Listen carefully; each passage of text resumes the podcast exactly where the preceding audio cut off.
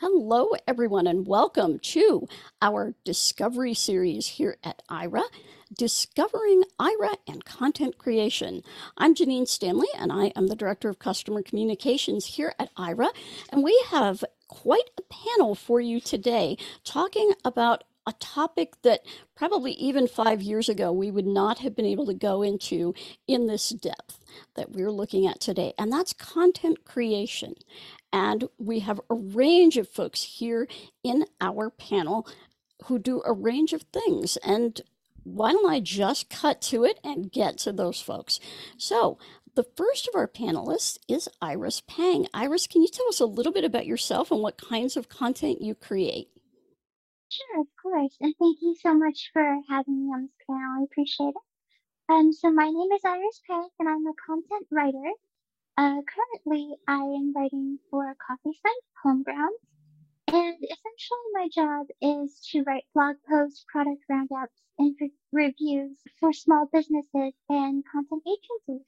And next on our panel is Wenwei Fisher. Wenwei, Hi, thank you so much for having me. My name is Wenwei Fisher and I teach ESL, that's English as a Second Language. I'm primarily responsible for ensuring that people can both input and output language, and the content that I create are videos and visual charts. Our next panelist is Robert Kinget. Hi, Robert. Hello. So I am a writer I write fiction and nonfiction, and including uh, uh, uh, audio description. Now, that will be something very interesting to hear about. We also have with us today Brian Velasquez. Hey, Brian. Hi, everybody. Good afternoon. Thank you for allowing me to be on this panel. My name is Brian Velasquez from Upper Manhattan. I am 31 years old, and I currently work for Omnium Circus, and part of what I do is I do outreach and group sales. And part of outreach, as you guys know, in the world of the circus, you stick your hand in everything. And part of that is advertising. So I do um, well record screenshots and create reels with the music. Or if not, I do videos sometimes. And even um, for hobbies, so I also do TikTok videos and YouTube videos, which you hear about in a little bit. So awesome. Sit back, relax, and get ready for a ride. and I get to say live from New York, it's Brian Velasquez. Just because I've always wanted to say that. All righty. Let's see. Um, we also have with us today Claire Potter. Hello, Claire. Hello, Claire. it's great to be here. I'm here. So, my uh, main form of content creation is um, photos for social media. So I mainly use the Canva creation software. I've used that for about nearly three years now, and I've done a um, a, a, number of photos for my own business. I have a retail business, so it's important to uh, consistent, uh, consistently create content with that. So um, I've I've done that for a number of years, and I've also done a little bit of uh, logo work and some presentation video work as well. Again, using mainly the Canva software. So I do this on a regular basis, and I, I love it. Oh wow, you were you were going to be deluged with Canva questions. I can tell you that. Happy to help. Great to be doing it. We have from Aira one of our amazing agent managers, Amanda. Hey, Amanda, thank you for taking some time out of your day today to be with us and talk all things Aira and content creation. Hi, everybody. I'm really glad to be here. Um, I uh, have moved up in management, so I don't get to deal with our explorers quite as much now. And it's so exciting to uh, get to talk to everybody here. Awesome. And a familiar voice to many of you, one of our wonderful agents and my fantastic producer, Sid. Hello, everybody. Hi, Janine. Hi, everybody. Hey. All righty. So, where we're going to go with this panel, there are, we kind of broke it down into the three stages of content preparation, creation, and presentations. So I'm going to ask each of our panelists for the preparation stage, what kinds of things do you do to get ready to work with an Aira agent? Is there anything special that you do to prepare? And we will start with live from New York and Brian. Is there anything that you do before you contact the agent uh, that helps you with the tools that you use? Very good question. And part of what I do is setting up the camera. Y'all know blind photography. Y'all been there. Come on. Where sometimes the photo comes, the video comes wrong, or sometimes your head is showing but not your face. You know what I'm saying? So I'm really, really, really, really nitpicky with that. I get really an- anxious with that. So what I do is I try to set the camera on the table or wherever, and then I'll call Aira if need be, and they'll be like, "Okay, the cam, your camera is positioned in front of you, but now move the camera up, move the camera down a little bit, move it to your right just a smidge, which is the hard part because you, you, if you move it a little bit to the right, boom, your image is cut off or your arm could be cut off, whatever. It's really a, a jigs, it's like a puzzle you got to put together, and it comes with practice. So, you know, don't feel ashamed if you have to use Aira for that. You know, it's okay to. That's why it's there. Use it. So, um, yeah, and that's basically what I use the camera.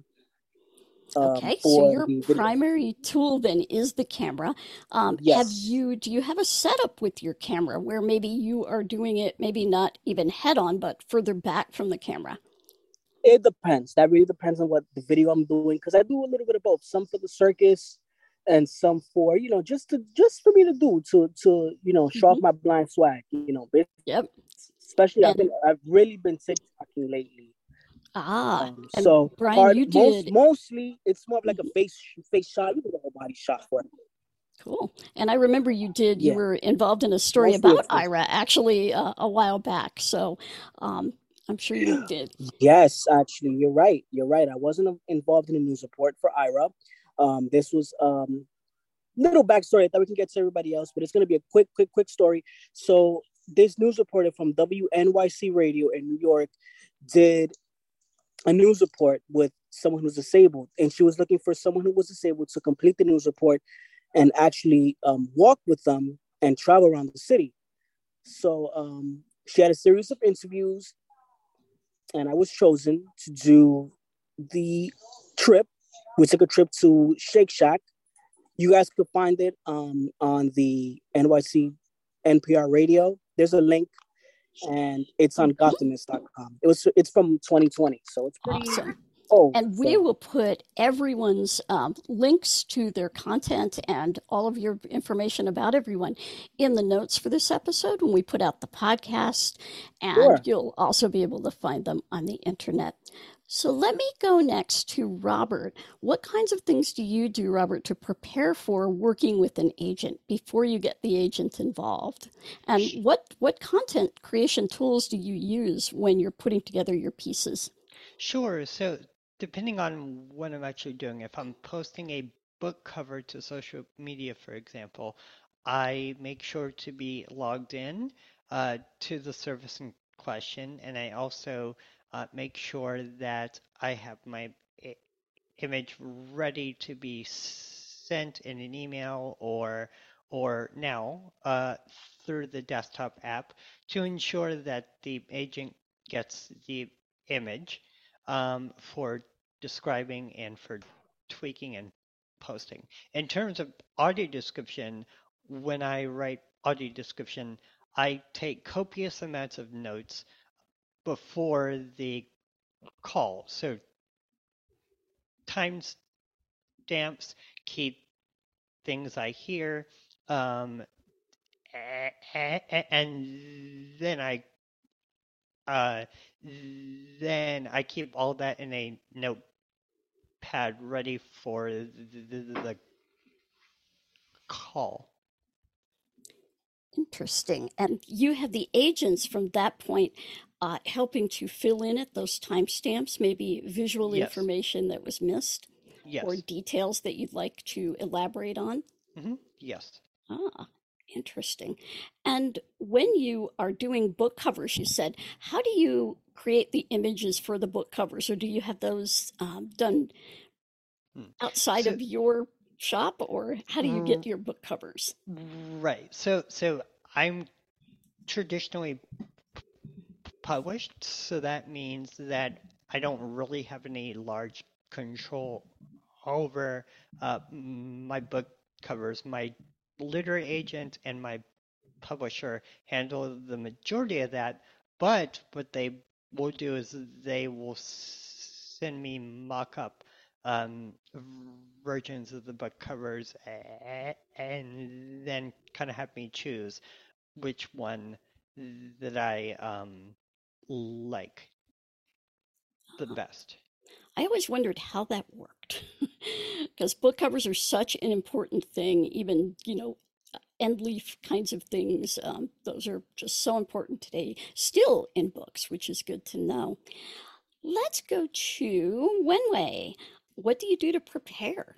So, my process has changed over the years, but now what I do to prepare to work with an agent is they are, I would say, the first round of information that I need to collect in order to create information. So, I I try to go with an outline or a bolded list of an of a series of objectives that I'd like to accomplish, um, so that I can talk to the agent about my idea, brainstorm, um, discuss pacing, font size, how much space I have to work with, um, the information that should be front and center, what they're going to notice.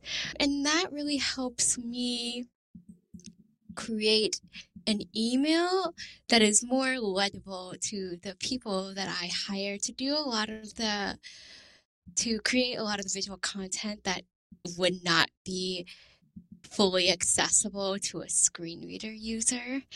So then I, I really value those relationships with my graphic designer, the Aira agents, and my video editor um, so that I can create the best content that forms me in a very consistent light. Um, so while I'm on a call with an agent, we will gather information um, about hex codes. We oh. will ensure that the the font um, and the type is at a consistent height if it needs if I need to change it, um, and we will create a few things and I will ask the agent some important questions that mainly I, I would say that based on experience I've, I've kind of learned what to ask for it so then they can kind of give me the information i need. Like okay so is this name too small here or is is this off center or is the a lot like are my margins off center somehow so that if like my right margins aren't lined up with my left like um, with my other margins if the text is centered you know is that distracting especially like if stuff isn't formatted in a straight line if it can't fit on the line so it, like it's a process of trying to find a balance between the space that I have to work with and the font type as well as the font size. Ah. In terms of cameras um, and the way that I shoot videos, a lot of that is handled by my video editor, but I I have bought thanks to some suggestions from agents some ring lights that ensure that I am consistently lighted. Because whatever you're doing, you know, that that is I would say one of the most important things. As long as everything is consistent and you start to really pay attention to the structure of the way that um, the structure in which information is presented so that you can call an Aira agent and ask for the information that you need in order to realize this structure and so that it's legible to um, a sighted audience. And for those who were wondering, hex values are colors. Yes, my apologies. I forgot to define that. No, that's okay. That's okay. Yeah. That brought back my old web design days. So it's like, oh, yes, I remember all of this. Amazing. Yeah. Let's go to Iris now. So for me, when I prepare to work with an Aira agent, I think one of the most important things to do is to have a holistic concept of what you're shooting for. So, uh, for instance, recently I wrote a piece um, about the 45 Starbucks drinks uh, that are top 45 Starbucks drinks for 2022. And um, so, as part of the site that I write for, we have a style guide, an editorial guide, as well as a, uh, a brand guide for visual, any sort of visual assets. So that includes videos and uh, graphics and color schemes. Uh, I'm sorry, color palettes um, that our agency is going for. So what I typically do is I've had agents describe to me what uh, the example um, graphics look like. I usually try to have those samples set out in tabs before I even call the agent. And for this particular piece that I was working on, I had a, um, a similar article pulled up already so that they could visually see what um, what we were trying to accomplish. And I find personally for me that really helps, um, especially when you're in the midst of creating the content. Uh, it's kind of difficult to, it takes up a lot of time if during a call I have to say, oh, hold on a second, let me pull XYZ example up for you. It's, it's a good idea to always have that open beforehand in your tabs so that your agent can take that first few minutes and scroll through so they have a, a holistic idea of what you need to do. Oh, that is fantastic advice. And actually, uh, it's funny, I, I've started working that way, kind of just, you know, generically to stay organized. Claire, let's go to you. And because working with something like Canva, or really any of these tools, but Canva in particular, is such an imaginative process, you know, you're using your own imagination. Um, what, how do you prepare to work with the agent before you even make that call?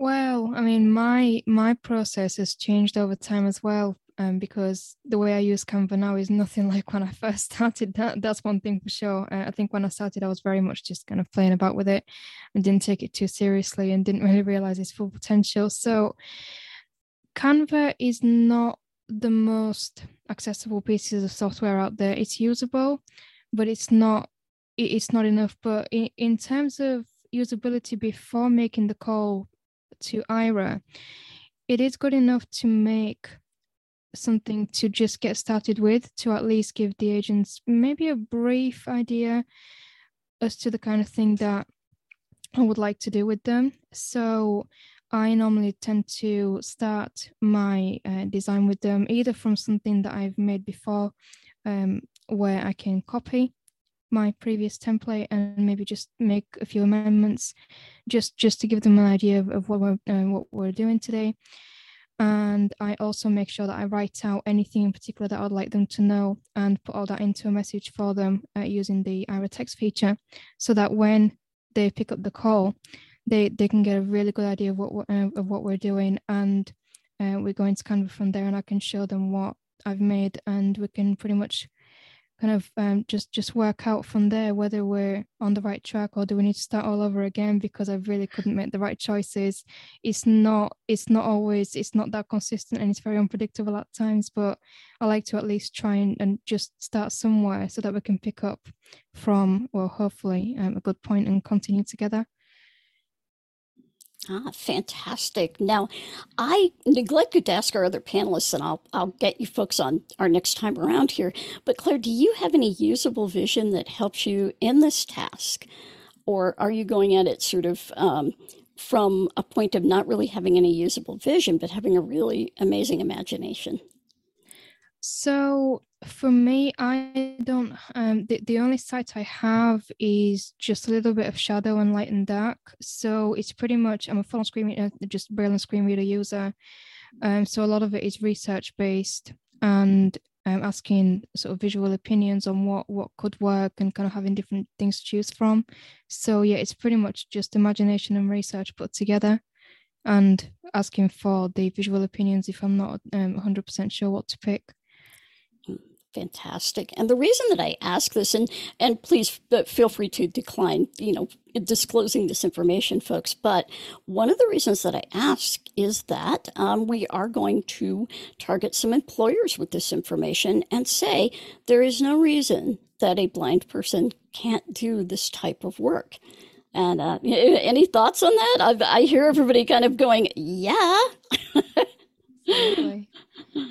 Awesome. I agree with you. Just to chime in really quick, it's Brian Yeah. Velasquez, by the way.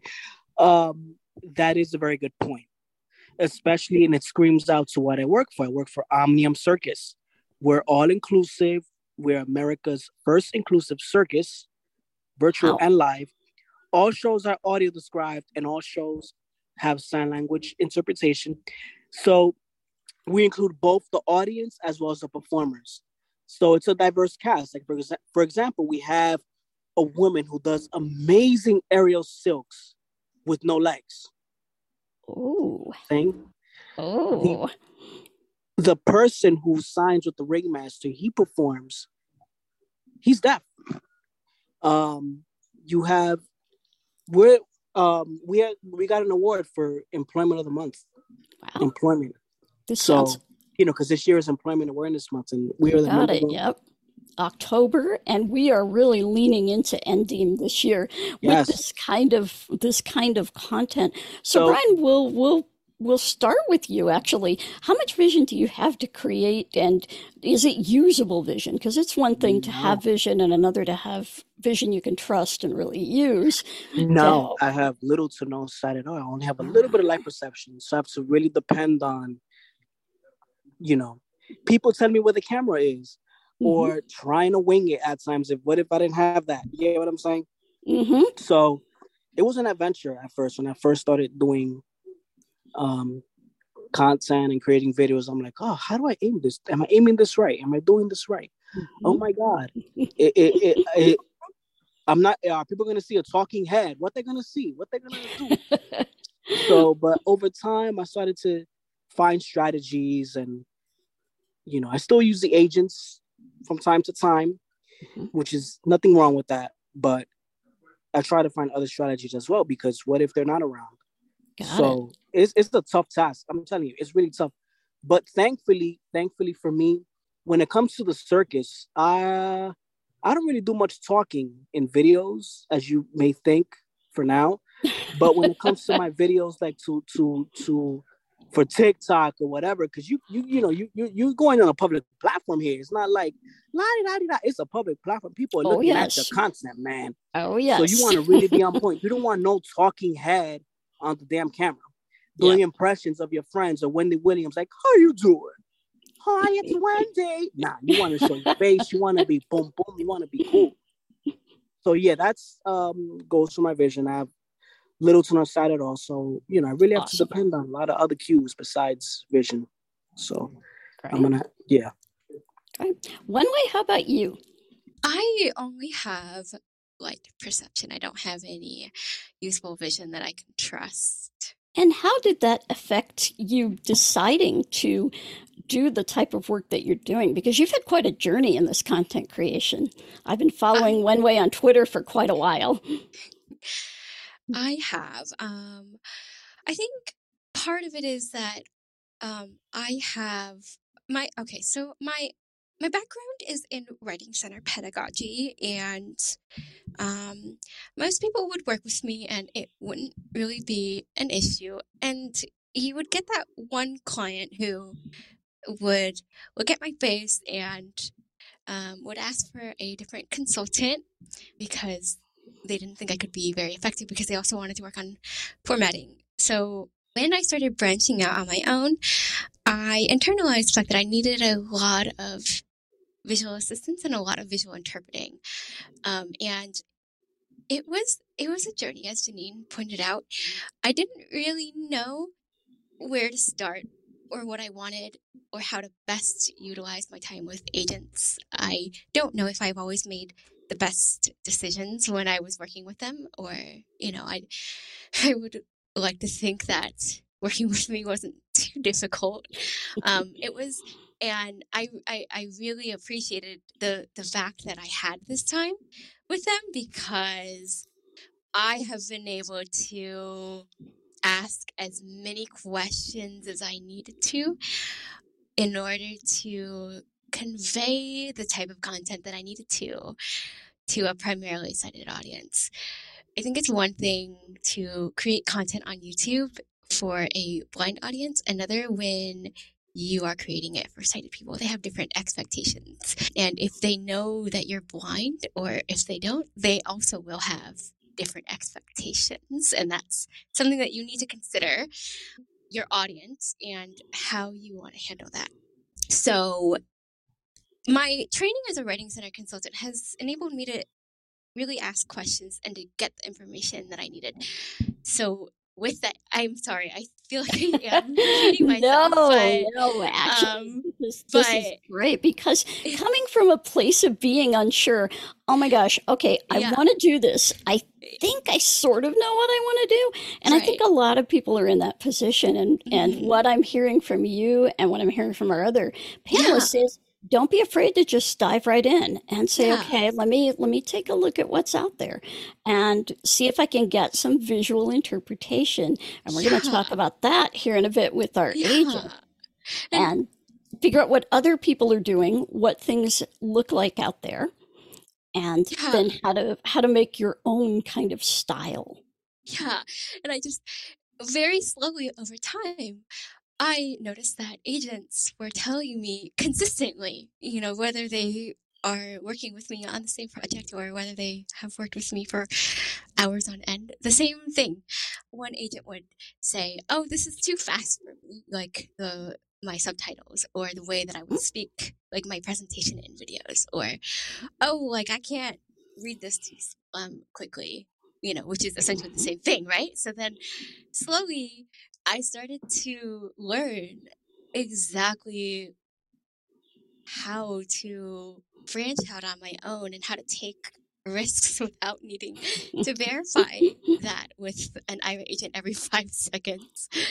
Um, and it, it really was a result of um, a lot of um, trial and error, a lot of trust and confidence in your own work, and the fact Wow. that people take the time to explicitly tell you, well, this is why I like this, or this is why I think that this is effective, or this is why this stands out to me more. And that's such a, honestly, like, it's a privilege to be able to get that information and to have so much one on one attention when someone is evaluating your content before you send it off to either clients or if you want to market it or if you um, pay someone who has an expertise in creating content so that they don't misunderstand your vision because you do not have the vocabulary to quite articulate visually what you want. And next we have Robert. Tell us a little bit about your vision uh, and your process and how they coordinate. Yeah, sure. So I'm a totally blind person, so I don't have any usable vision at all.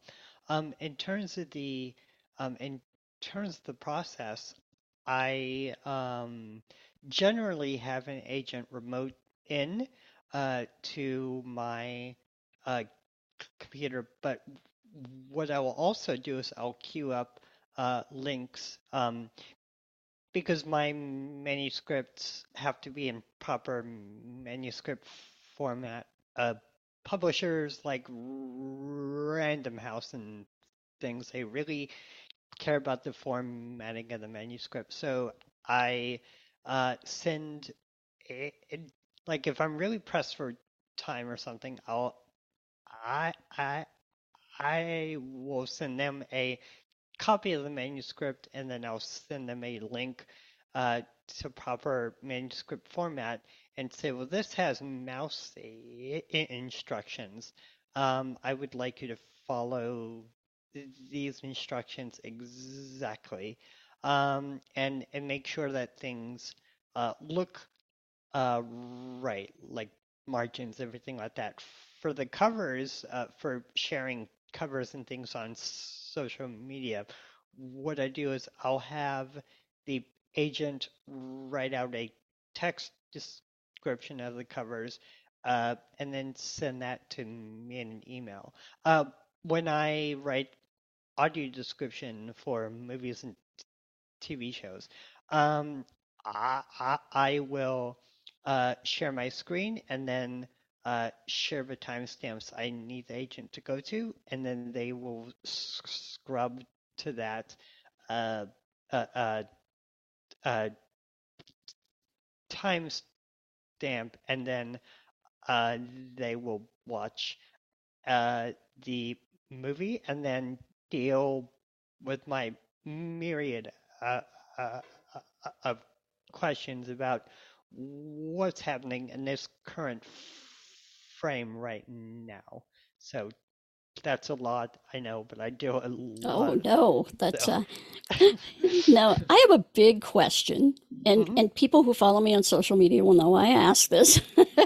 but when you do your audio description, do you do a lot of research into getting the characters correct, the names of yes. the characters, and things like that? Yes. Great. Oh, yes. I love you for that. Okay. Just saying. As a super fan of a couple shows, um, it is really important and it does affect the plot and things like that. So um, that's great. Do you ever use an agent to maybe look up some things about a show that you're not familiar with? Yes. Um, yes. I will, will actually often um, use an agent to look up um, to look up actors and make sure that I get their skin tones correct and make sure that I get their ethnicities correct as well. Now that's fascinating because that's something that has just evolved in content creation over the past few years is getting that correct uh, and actually portraying that as part of your content. Great. Um, Robert, is there anything else that you'd like to tell us about the process working with the agents, tips that you might have, and then in that final process of presentation of your work, anything to share with folks? Sure. So, uh, so final tips. Um, I would say just try to be prepared because it really does make your your call go a lot smoother if you have things already queued up and prepared as much as you can. Um, for presentation, I so when I have an agent post my covers and things to social media, uh, what I'll do is I'll have the agent schedule a time for the post to go out, and then I make sure that the timing is correct, and I make sure the all, all, all, all text and everything is included in the picture. Uh, in terms of audio description, um, I so presentation happens beyond the agent call. So basically, I just deliver my script uh, to the um, to quality control check or to the narrator, and that happens independently of the agent. So. Gotcha. Fascinating. And please, please tell us before you leave us, where can we find you online and where can we find your work? Sure. So the easiest place is to go to my website, which is blindjournalist wordpress.com.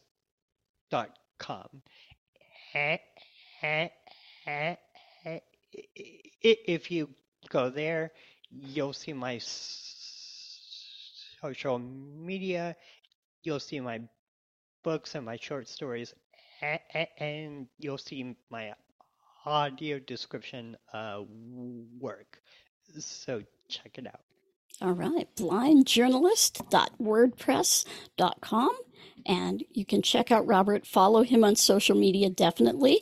You are also a part of our Facebook group. I know that for certain. Uh, Yes. the Aira Facebook group. And so, um, so many, so many folks on this panel are. So that's, that's wonderful. Um, let me move over here to Iris before we get to our agents. Uh, and then we're going to kind of circle back for a couple questions for a few folks. Iris, tell us a little bit about yourself, your level of vision, and how that plays into what you are creating with agents. Sure. Um, so I myself have no usable vision. And uh, so what I found to be really, really helpful is um, in my profile, I have it specifically stated for Aira agents to provide as much visual feedback um, as possible. So, i.e., uh, vivid uh, descriptions of, you know, objects, uh, they're describing a video or a picture. My whole goal in whether it's typography or if I have to select graphics to accompany my content, um, so that can include anything from Instagram posts to TikToks uh, to uh, sometimes tweets or any other sorts of media. Um, my whole goal is to understand visual concepts as holistically and completely as I can. So that includes perspective and color and um, spatial elements within the actual visual media. Because um, I find that, that the more knowledge I gain in that aspect, the easier it is for me to then, uh, in the future, kind of really have a, like I said before, like an overall concept of what I'm trying to create, but as well as um, instruct an agent on specifically what to look for. Um, a lot of times when, especially when I'm writing posts that require, you know, a picture for every subheader um, to accompany the Ah. content, I really have to describe very detailed um, to the agent what sort of aesthetic I'm going for. Um, because otherwise, honestly, it has taken hours to look for photos. Um, I can and- imagine. Oh yeah, and then keeping up with hashtags, and then even outside of work, when I'm not creating content for any clients, I do my best to keep up with visual memes, what they look like, have agents describe like TikTok videos, what sort, uh, sorts of effects are being used, etc., etc. So, Wow. Wow. And and I found that, you know, once you start doing this, either audio editing, content, any of this stuff, it, you're always noticing it, right? You're always, you know, wherever you are, you're thinking, oh, I wonder what that looks like. Oh, I'm going to have to ask somebody what color that is. right. Or, oh, Yeah. good, somebody described that meme. Oh, fantastic. Now I know. And I think just for me personally, understanding why something works the way it does is tremendously helpful in creating like a broad framework and incorporating that idea of future content content creation. Hmm. Incredible. I'm going to circle back now to Claire and ask the question that I know many, many people are anxious to ask you, Claire. So let's talk about the creative process with you in Canva. Let's say you have an idea for mm-hmm. something. How does that end up becoming a social media post? So it just depends on the post I'm doing, really, because I have done um, content before for a number of projects. So some of it has been for my business, um, and some of it has been for um, other other people where they've they've asked me to do some work for them. But again, it's a very similar concept. It's just the content type. So it it goes from basically me doing my so so when I know what content I want to or, or I need to create, it basically comes down to me writing down what I would like it to look like. So I, I write some notes to myself of what I, I can basically see in, in my head at, at that point and what I imagine it to look like. So I I then go into Canva and uh, like I mentioned before, it's not the most accessible pieces of software to to to give you an amazing start. But I I create what I think is hopefully a, a, a good enough uh, design to to give me a head start and to show the agent and say this is what I'm potentially hoping to um, work with. But I also give them a, a, a detailed description as detailed as I possibly can, and I either have the agent's remote into my Canva account here at my end through the, the remote uh, software, could be TeamViewer normally. If I'm in a real rush and I really can't do that, sometimes it's just easier for them, them to log in through uh, my uh, account details. We, we have that. Uh, um, we, we have done that before as well. It sometimes it just makes things easier because of the delay that can sometimes happen with TeamViewer, sadly. So mm-hmm it's just a it's a time management thing really. It just depends how much time i have on my hands. And um if, if we have a good enough uh, head start it's much easier for us to work together. They ask me what fonts i'm uh, looking for um in, in terms of what, what i'd like to use what colors um those are not easy to set up in canva um independently. So i really need a lot of help with that. Same as adding images.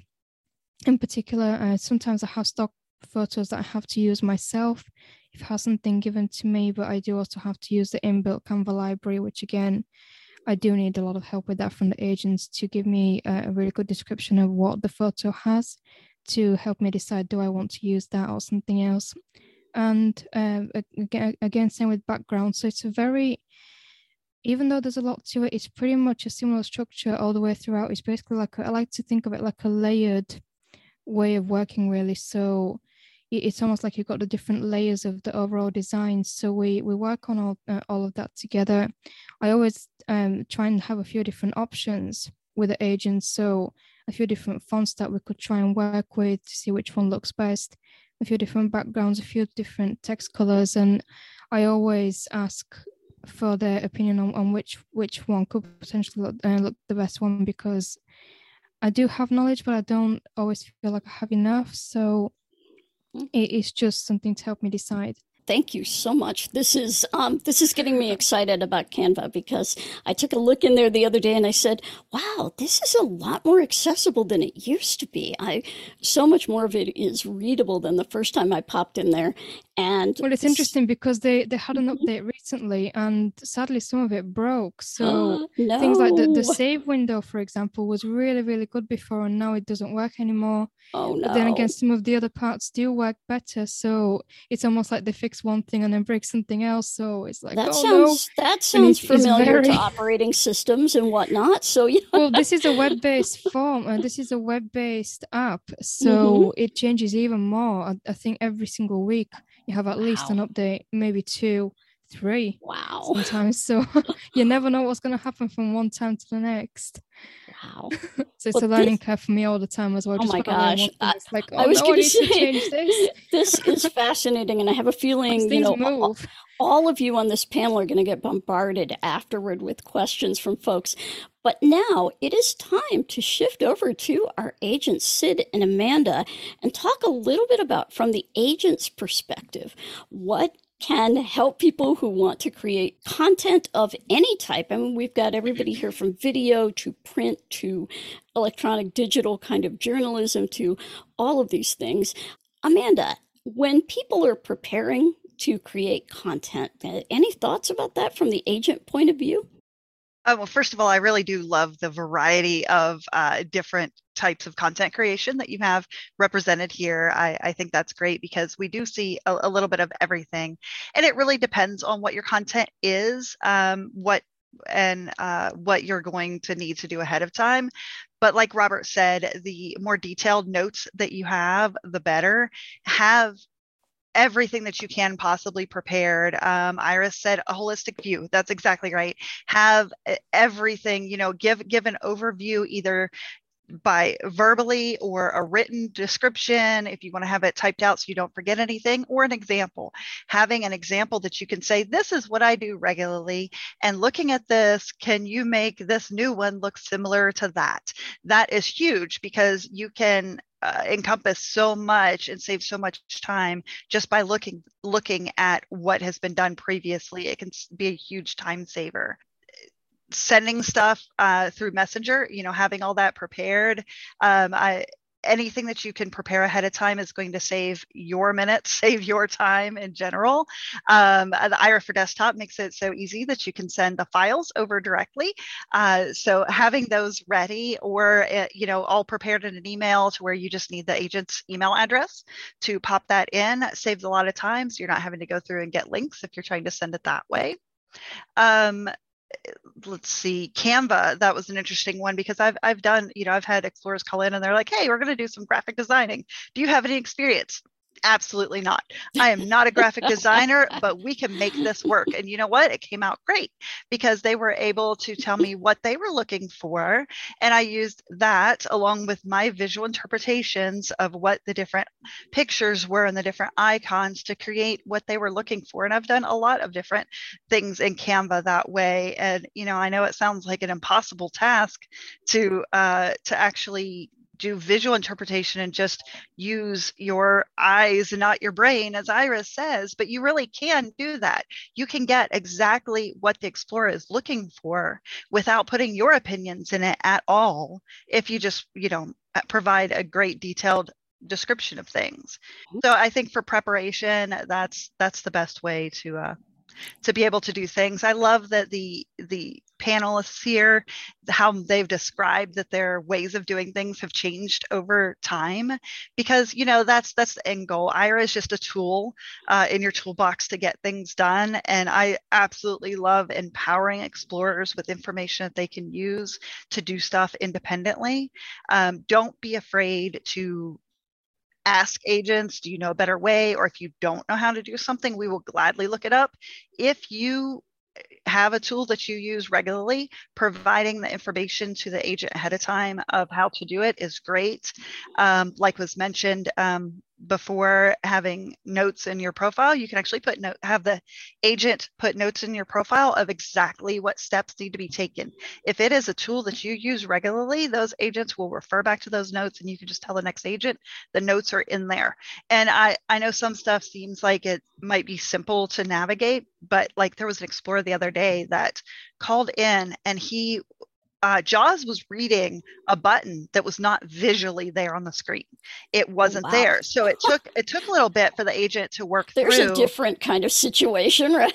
yeah. So Jaws was reading a sub menu that the agent couldn't see, so they had to go through slowly to figure it mm-hmm. out. And here it was a little caret drop down, and there was the button that they were looking for, and it it was just hidden. It wasn't visually accessible at all, oh, believe wow. it or not. So, you know, you just never know. And that's important information that the next agent would need to know. Um, how to get to things uh, can can really help till till you get updates, you know, like I was mentioned. Yeah. then you get updates and everything changes. Oh. But having that information there is a huge time saver all around for everybody. Now, Sid, you are by profession a person who works in video quite a bit. What let's say we want to use video in maybe a TikTok or um, YouTube or something professional, which could be on either one of those platforms, actually. What hints can you give or tips can you give to people to get ready to work with an agent with uh, video? Well, one of the key things I would suggest is that uh, make sure that the Explorer actually has the software that they're wanting to utilize on their own system. Sometimes uh, there may be a thought that um, agents may have access to a certain program. And, and while it is true that, that Aira does provide a certain level of base support for certain programs, uh, when you start getting into more proprietary kind of systems, when you're trying to like work with uh, Adobe Premiere or uh, Apple's Final Cut Pro or uh, Media Composer or different kinds of media creation kinds of programs, an, an Aira agent is not going to typically have access to that software. So if an Explorer has that program already downloaded onto their system, that can go a long ways towards uh, getting started in creating it. Um, it doesn't necessarily mean you actually have to purchase the most expensive software program out there or the fanciest software, but uh, certainly with base level media creation, you do need to have a tool set to start from. And what about areas where you're going to video? Is that something you should think about ahead of time, or is that something that, you know, it, I'm sure it probably helps to think about the areas ahead of time and do a little work on you know, exactly where do I want to be and do I have to clean my office or can I use a background, Janine Abs- says. absolutely. One of the things that you'll want to do, and this is something where Aira, uh, uh, both in terms of, of using uh, the, the typical tool sets, whether it's with a mobile device or with Iris desktop, we have the ability to look at your environment. And this is, you know, before a program begins, before uh, we start doing something with an explorer, it's it's perfectly appropriate to take the time to ask them to describe the setting, describe what elements are in the foreground, what elements are in the background. Make sure that those those uh, details that you're you're comfortable with. Uh, I mean, for example, uh, before we started our our, our broadcast today, uh, Jen and I, Janine and I, briefly chatted about what the backdrop was, how her shirt appeared, how the microphone appeared, how how the the environment was uh, uh, presentable uh, to make sure that she felt comfortable in in how uh, the broadcast would go. And it's definitely worthwhile for an explorer to take that time to ask them to describe their surroundings. And if I sit still, it usually works. But oh my goodness. So now let's move to the actual creation, the making of the piece. And we'll go with Sid first. So somebody's with you creating a video, let's say. Um, what can what tips can you give them to maximize their time with you when you're actually helping them create the product? Well, one of the things, and this is going to sound a little bit of repeat, but uh, I think one way, and our several several of our panelists have already mentioned this, and that is go in with a, a kind of a priority list of what's most important, what's second most important, what's third most important, and then make it in relation to how much time do you actually want to spend uh, to time to do it. Uh, some of our agents have experience using different multimedia tools. Some agents do not. So it's a matter of taking the time first to think in terms of prioritizing what's most important. And then also, I think it is helpful if you've got a, a general rough idea about what is you want to have accomplished it can be done um, having some rudimentary understanding of how some of the programs work can can be helpful because like i said when you're going into some of the different types of media creation tools some of them are kind of complex and so the depth of it can be a little bit um, um, challenging for an agent that may not have experience in, in using the tool. Now, I do have a question about that, Sid. So let's say I am somebody who has not ever had any usable vision, and I want to do some sort of video effect. I hear that this video effect is really cool, but I'm not quite sure what it is. Can I use some of my time with an agent to go look up maybe on YouTube some examples of maybe crossfades or, you know, uh, certain transition effects, mm-hmm. things like that? Absolutely. And and what's nice about uh, working with an agent, you when you start looking at some of the content creation tools, they'll say things like crossfade or dissolve or maybe a page turn or a peel. Or, there's different kinds of effects that are transitions that go from one, you know, say shot A to shot B. And what an explorer, uh, what what what an agent can convey is that like a dissolve is kind of like a blending, a gradual blending of shot one into shot two. And one of the things that an agent can explain also is there's something called duration. Uh, do you want this effect to last a second? Do you want it to last five seconds or do you want it very quick? And these kinds of aesthetic uh, uh, descriptions can be helpful because it it it it, it kind of changes how the mood of a piece may be put together. And so having that kind of information to an explorer, uh, sharing that can allow the explorer then to kind of determine, well, yes, I want a softer approach. I want a gentle approach. Or maybe I want something fast and moving and fast, quick cutting. And so having a description of, of transitions is, is, is, is, is, I think, very valid. Okay, we will go back to Amanda. Let's talk about while you're actually making the thing. You addressed a, a fair amount of things while you're actually making the project, but is there anything that you can maybe give us on not only making it, but then actually putting it up there, getting it out to uh, the greater world with an agent? Um, getting it out to the greater world with the agents is uh, an interesting feat because each program has its own little ways of doing things. Uh, that's where saving notes on exactly how you like it done. If you want your video to publish every Saturday at 6 p.m., you know, have those notes there of exactly how you want it. I've uh, watched videos of uh, some of our agents doing it in different ways and it takes longer when you don't know exactly what is being explained. Um, yes, our agents, for the most part, know how to do your alt text and things like that. But you know what? Be prepared to tell them how, just in case they don't, because that information is going to save you time in the long run. Um, I do love what Sid was talking about um, about making sure your background, you know, is right. Be specific and exactly what you want. If you're doing a TikTok and you just want to be, you know, in the bottom corner of the video, let the agent know that because if you say, you know, you just want to know where your positioning is, they're probably going to assume you want to be in the center of the the center of the picture. Um, I there was an explorer recently that called in and they wanted a picture of something taken and they didn't explain that this was going up online or anything and it was a dark room. The agent took a picture it didn't show up. They took them to a bright room took a picture and they said, Oh, well, you know, well, what's in the background? And this was a five minute free call. And they said, Oh, well, there's a toilet in the background. oh, no. And they said, Oh, well, I want to put this up online. Well, at this point, it's like four minutes and 43 seconds in. There was no oh. time to finish getting that photograph and get it sent to them properly and, you know, the information written up like they wanted. Had they said in the beginning, I would like this picture to be taken, you know, well lit. It's going up online, and that this could have been done in two minutes. So preparation really is key. Even even if in the end it's just talking about uploading it, knowing what you're doing ahead of time makes a difference. When it comes down to preparing the video, you know, creating things, putting it together. If it's a video, be specific. If you want your video to only be five minutes or two minutes, whatever it is you're looking for, let the agent know your final outcome and they can work with you on that. And then uploading it itself, again, it just comes down to specifics, letting them know what you want. They can do as much or as little. Um, time was mentioned.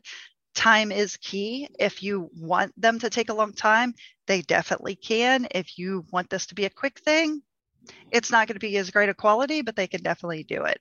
So just give them what you want and they can work with that. And, you know, they're, they, a lot of the agents do have tips and tricks that can help you along the way too. So um, giving them that holistic view can help them to say, hey, you might want to do it this way instead. Now, I'm going to go back around to everybody here because we are, believe it or not, and I knew this was going to fly by because this is such I mean, we could totally be here for hours, honestly, talking about this kind of thing.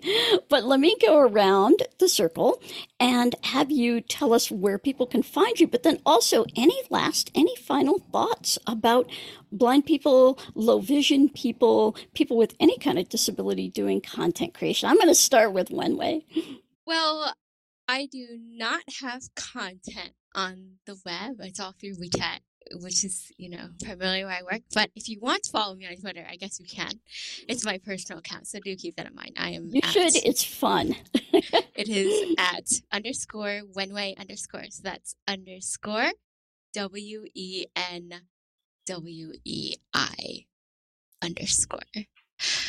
Um, and I guess my last parting words to you are that um, content creation is fun know your audience, be prepared to um, be prepared to allow yourself to relax, honestly, because sometimes you will stress too much about it, mm.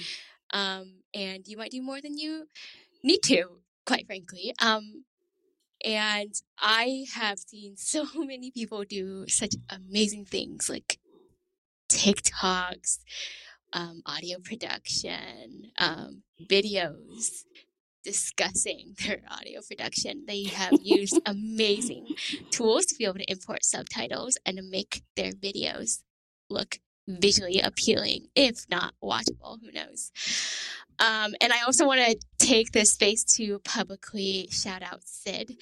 He has been amazing. He's given me such great advice. Um, something that he mentioned about duration that is so important to the comment I made earlier about pacing. Um, it does matter whether you're looking at something for two seconds or five seconds or 10 seconds. And sometimes if you, if you have too much on the screen, you, you, you, and you give them too little time, that's overwhelming. If you have too little on the screen and you give them too much time, that's mm, distracting.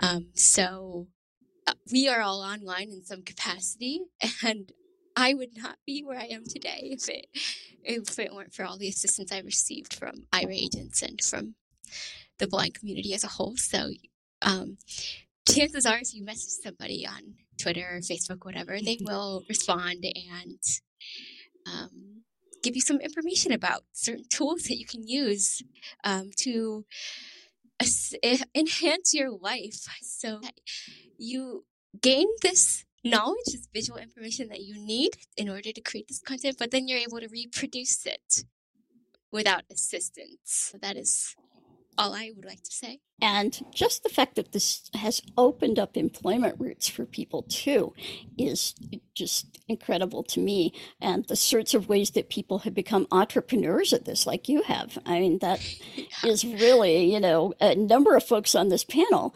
have really said, all right, you know what? I'm carving out my own niche. Thank you. Awesome. Well, let's go to Claire tell us where we can find you and any final tips and tricks and uh, um, anything that you would like to let folks know about. Yeah, so uh, in terms of where you can find me, a lot of my content is uh, on Facebook. So um, most of it um, is in a, a closed Facebook group, but you um, it is absolutely fine to join it.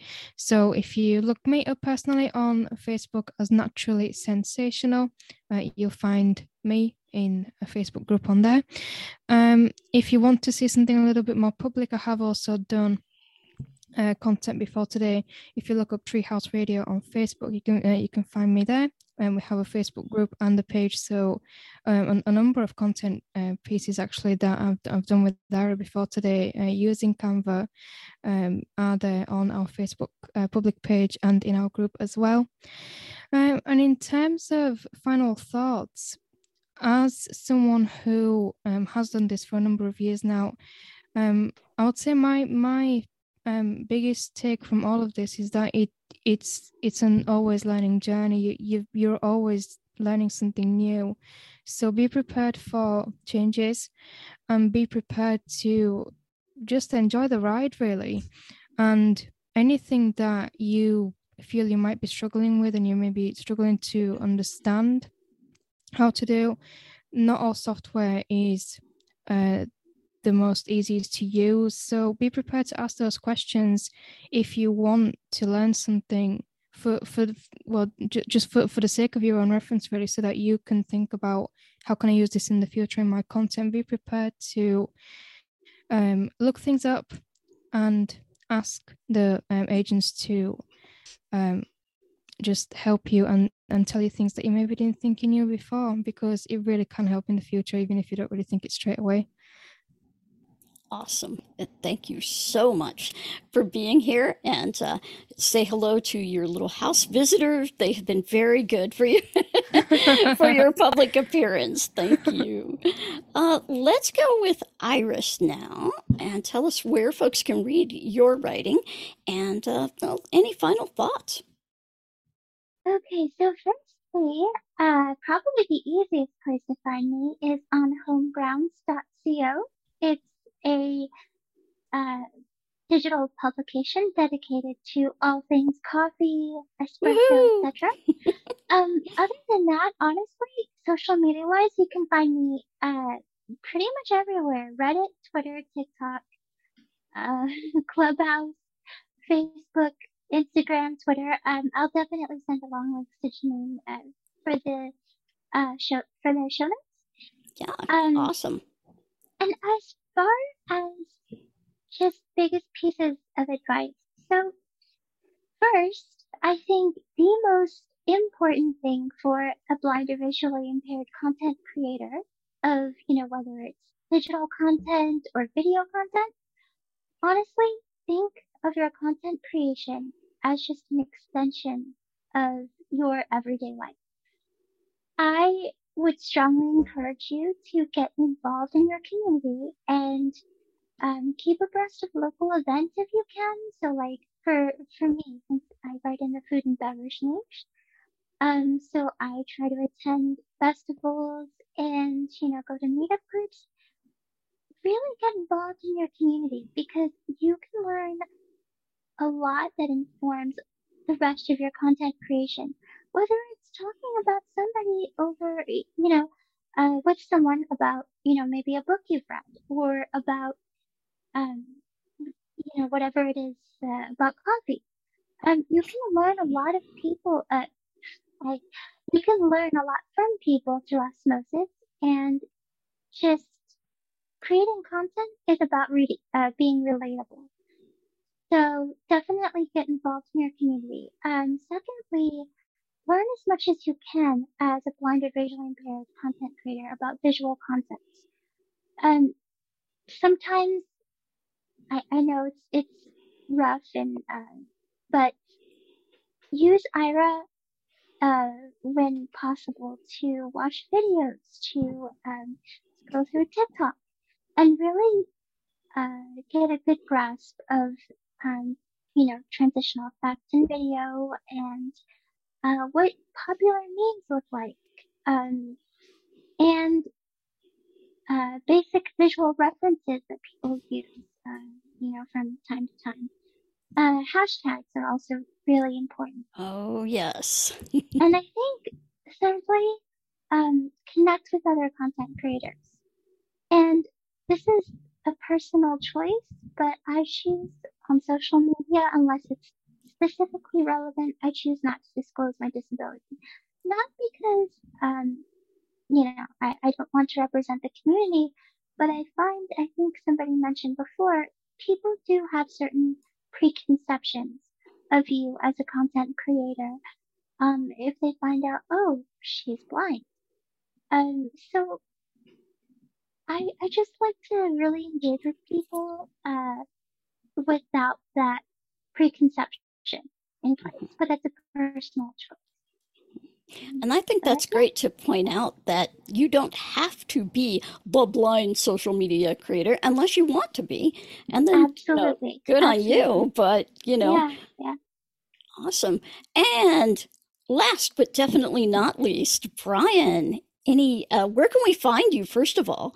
And where can we find the circus? Because i think everybody would love to know where can they see this circus? Thank you very much um, janine and thank you so much for putting this together. And thank you to Aira for really showcasing this um, series especially during meet the blind month and employment awareness month for disabilities. So omnium circus. Um, we currently are not performing at the moment, but but February 25th, 2023, there is a live show scheduled for Tyson's, Virginia. That is at the Ooh. Capital One, the brand new Capital One Hall in Tyson's, Virginia on February 23rd. And tickets for the event go on sale on Tuesday, Ooh. a day after Halloween, November 1st. So a last minute trick or treat gift, or even an early Christmas gift uh, uh, to a loved one or family member. Bring them to America's first inclusive circus, fully inclusive circus. You know, all shows are audio described. There is relaxed seating for those who are neurodiverse.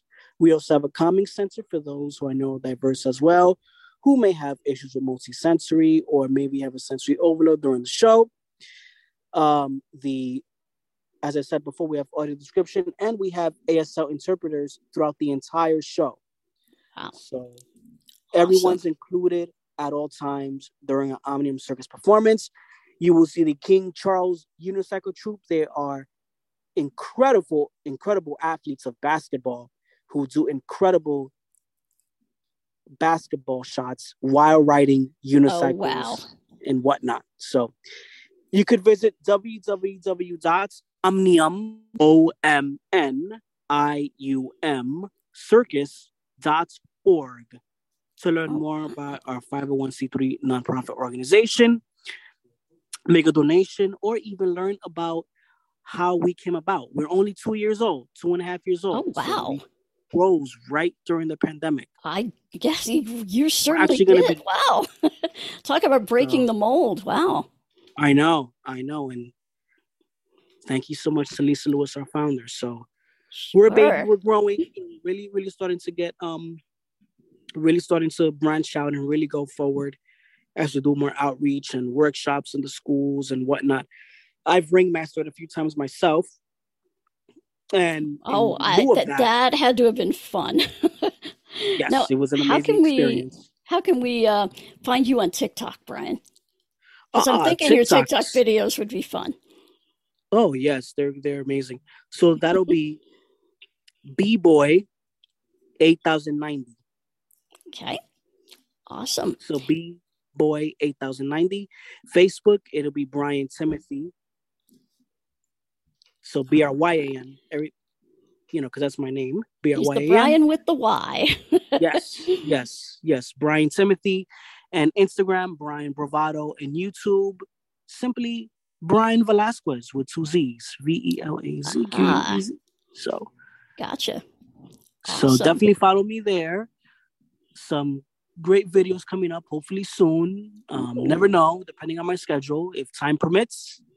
You never know. I really like to do videos on when it comes to, you know, for fun, like for hobbies and to just really show off my skills because ever since I've remastered for the Big Apple Circus and it really opened up a new path. Because see, I'm a graduate of St. of St. Thomas Aquinas College in New York, ah. and I have a ah. therapeutic rec. Oh, so and, this is like the perfect outlet for you. Yes, and, and, and taking that digital just is is that's it, it just makes me smile because it's one of those. Could we have done this even five years ago? Mm. I don't know, but but um, what I what I wanted to say was to segue into you know to complete this off is life comes around full circle.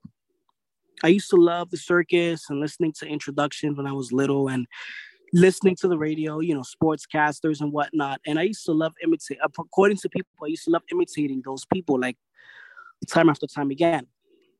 And I was going to study to become a braille teacher.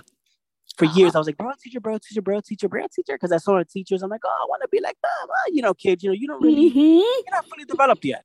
Your mind is not fully developed yet. But over time, and as I started college, and as I saw when I was see when I was doing the observations and the field work for the classes, I was like, you know what, this is not it. So I stumbled into therapeutic rec. So I studied it and we did geriatrics and I studied all the populations and whatnot and did my field work. And then I started working at Hearthstone Palisades. And and all of that, something began to transpire. I began to get that magic back of the circus, the enjoyment of the circus. We did a program. We did an intervention with the clients with um, dementia residents, and oh, we wow. showed a documentary on the Ringling Brothers and Barnum and Bailey Circus Troupe. Oh. So that began to spark that magic again. Because as I got older, I'm like, ah, screw the circus. Ah, that's for little kids. I'm a high school kid mm-hmm. now. 13, I'm 14 years old. I'm 15 years old. So you got you got the gist of it. And that's where I volunteered with Big Apple Circus in 2017. Wow. And the rest is history. I started to then I did the ring a few times to open up the show, and that's when I started. You know what? Mm, and people were telling me, create a YouTube channel, do stuff. You like voiceover, you like acting. You should do that. You never know what that can lead to. And I'm like, mm-hmm. I think I'm gonna do just that. That's when I started doing my TikToks, making impressions of my Dominican colleagues because I'm Dominican, so making you know speaking Spanish. Mira muchacho, mm-hmm. like for example, it's a video about Dominican asking your Dominican parents to go to the store. What did I tell you? Don't do your homework first and go to the store. I'll do an impression of that. Growing up as a child, you know, it goes back. That's what I'm saying. Life comes in full circle. You get to reenact those things and show people how your culture is, good and bad. Awesome. I like to do good, but you know, you never know the, the little childhood stuff that you're like, oh my god, I hate this one. The pesky stuff you have to go through with your parents. Mm-hmm. Parent teacher conference. Wendy Williams, a huge celebrity figure. I did impressions of her. I have a lot of friends who are Wendy Williams fans. Oh my! They loved it. You know, you gotta like she said before. I forgot who it was, but cater to your audience. Have everybody included. Make it diverse. Don't just do one thing, one thing, one thing. Meet the Blind Month is now. I saw it on some, I don't know how, but I stumbled across it. Mhm. And I did a whole video on the subway system, what it was like, like me doing the voices, me pretending how to walk in the subway like at home, having subway sounds in the background. Oh like, my! yeah, it was it was pretty fun. This sounds So what I want to say to all, energetic. yeah, what I want to say to everybody is before I go is just have fun. Don't be in your head. It- And I'm working on this myself because I have my moments when I'm like, oh my God, is it gonna come out good? Am I gonna get zero views? How many views am I gonna get? I hope I get a lot of likes. I hope I get this. Because if you if you do that, if you you you you come into that mindset, you're doing a video, your performance is gonna start to trail off little by little by little. It's gonna, it's gonna start to trail off little by little by little. Do what And you it may be love love what you do. It sounds like for you. Yeah, definitely. Awesome. So this is Brian signing off for now. Thank you guys so so so much, and until next time, everybody. Thank you all so much for Thank joining us. Thank you, Brian. We have one question from the audience that we're going to take because it is a really good one for Amanda. Sid, would you like to read that before we go? Um, uh, sure. Um, Amanda, the uh, person was asking about, you know, the diversity of agent skills and the fact that some agents may have a little bit of background that lends itself to it. Um, and, and kind of in a broad sense, how, how do explorers find the agents with the right skills? What's the best way to approach it maybe when they're when they're calling into uh, Aira? First of all, um, and that is a really great question. Our agents are all very skilled in describing things and are all very uh, technologically savvy. We make it a point to hire agents uh, that are super flexible and are able to quickly learn different programs and things. Uh, so you should be able to work with anyone that you get. But if you do have a specific program, if you're uh, wanting to see if someone has uh, Canva experience or Adobe Pro or something like that, you can request of whichever agent that you get if they have that skill or for them to see if anyone available has that skill. Just be prepared uh, for the fact that there may not be anyone available. And that, you know, leads back into what we were talking about having notes or being prepared to provide good information, uh, a quick, you know, quick start guide to whatever program you're using, or just being able to tell the agents where to go to do things. For the most part, any program that you use, the agent is going to be able to work with, whether they've ever laid eyes on it or not. I have learned how to do so many different things. Agents um, are are highly skilled and may not know an exact program, but they can pick it up pretty quick. So just know that you don't have to immediately write off an agent just because they've never worked with a, a product before. They can easily, uh, you know, work with you and figure it out pretty quickly. And I will second that very loudly because I call often to prepare things for Aira. And, you know, I will get somebody who says, Well, I'm not really sure. That's okay. I will I will explain how to do it and what I need, and voila. Well, I want to thank you so much, Amanda and Sid from our agent community, uh, coming on to talk today. Our wonderful panel. We have Iris Pang, Wenwei Fisher, Claire Potter, Robert Kingett and Brian Velazquez with a Y. I want to thank everyone. I'll just give you a couple more notes here. Everyone, please, if you are doing content creation, the Aira app for desktop is a great way to do that. It's a web app, and you will get to that by going to aira.io slash desktop slash app. That will get you right into the app. If you just want to read about it, find out how to set it up, aira.io slash desktop. Well, thank you so much, everyone. We'll be back with another in our Discovery series on November 29th. That is another Tuesday at 2 p.m. when we're going to talk shopping and business for the holidays. So join us then. We will have some of our Access Network partners and some folks who own small businesses and use Aira to get their business set up for the holidays. Thank you, everyone. This has been Janine Stanley for Aira.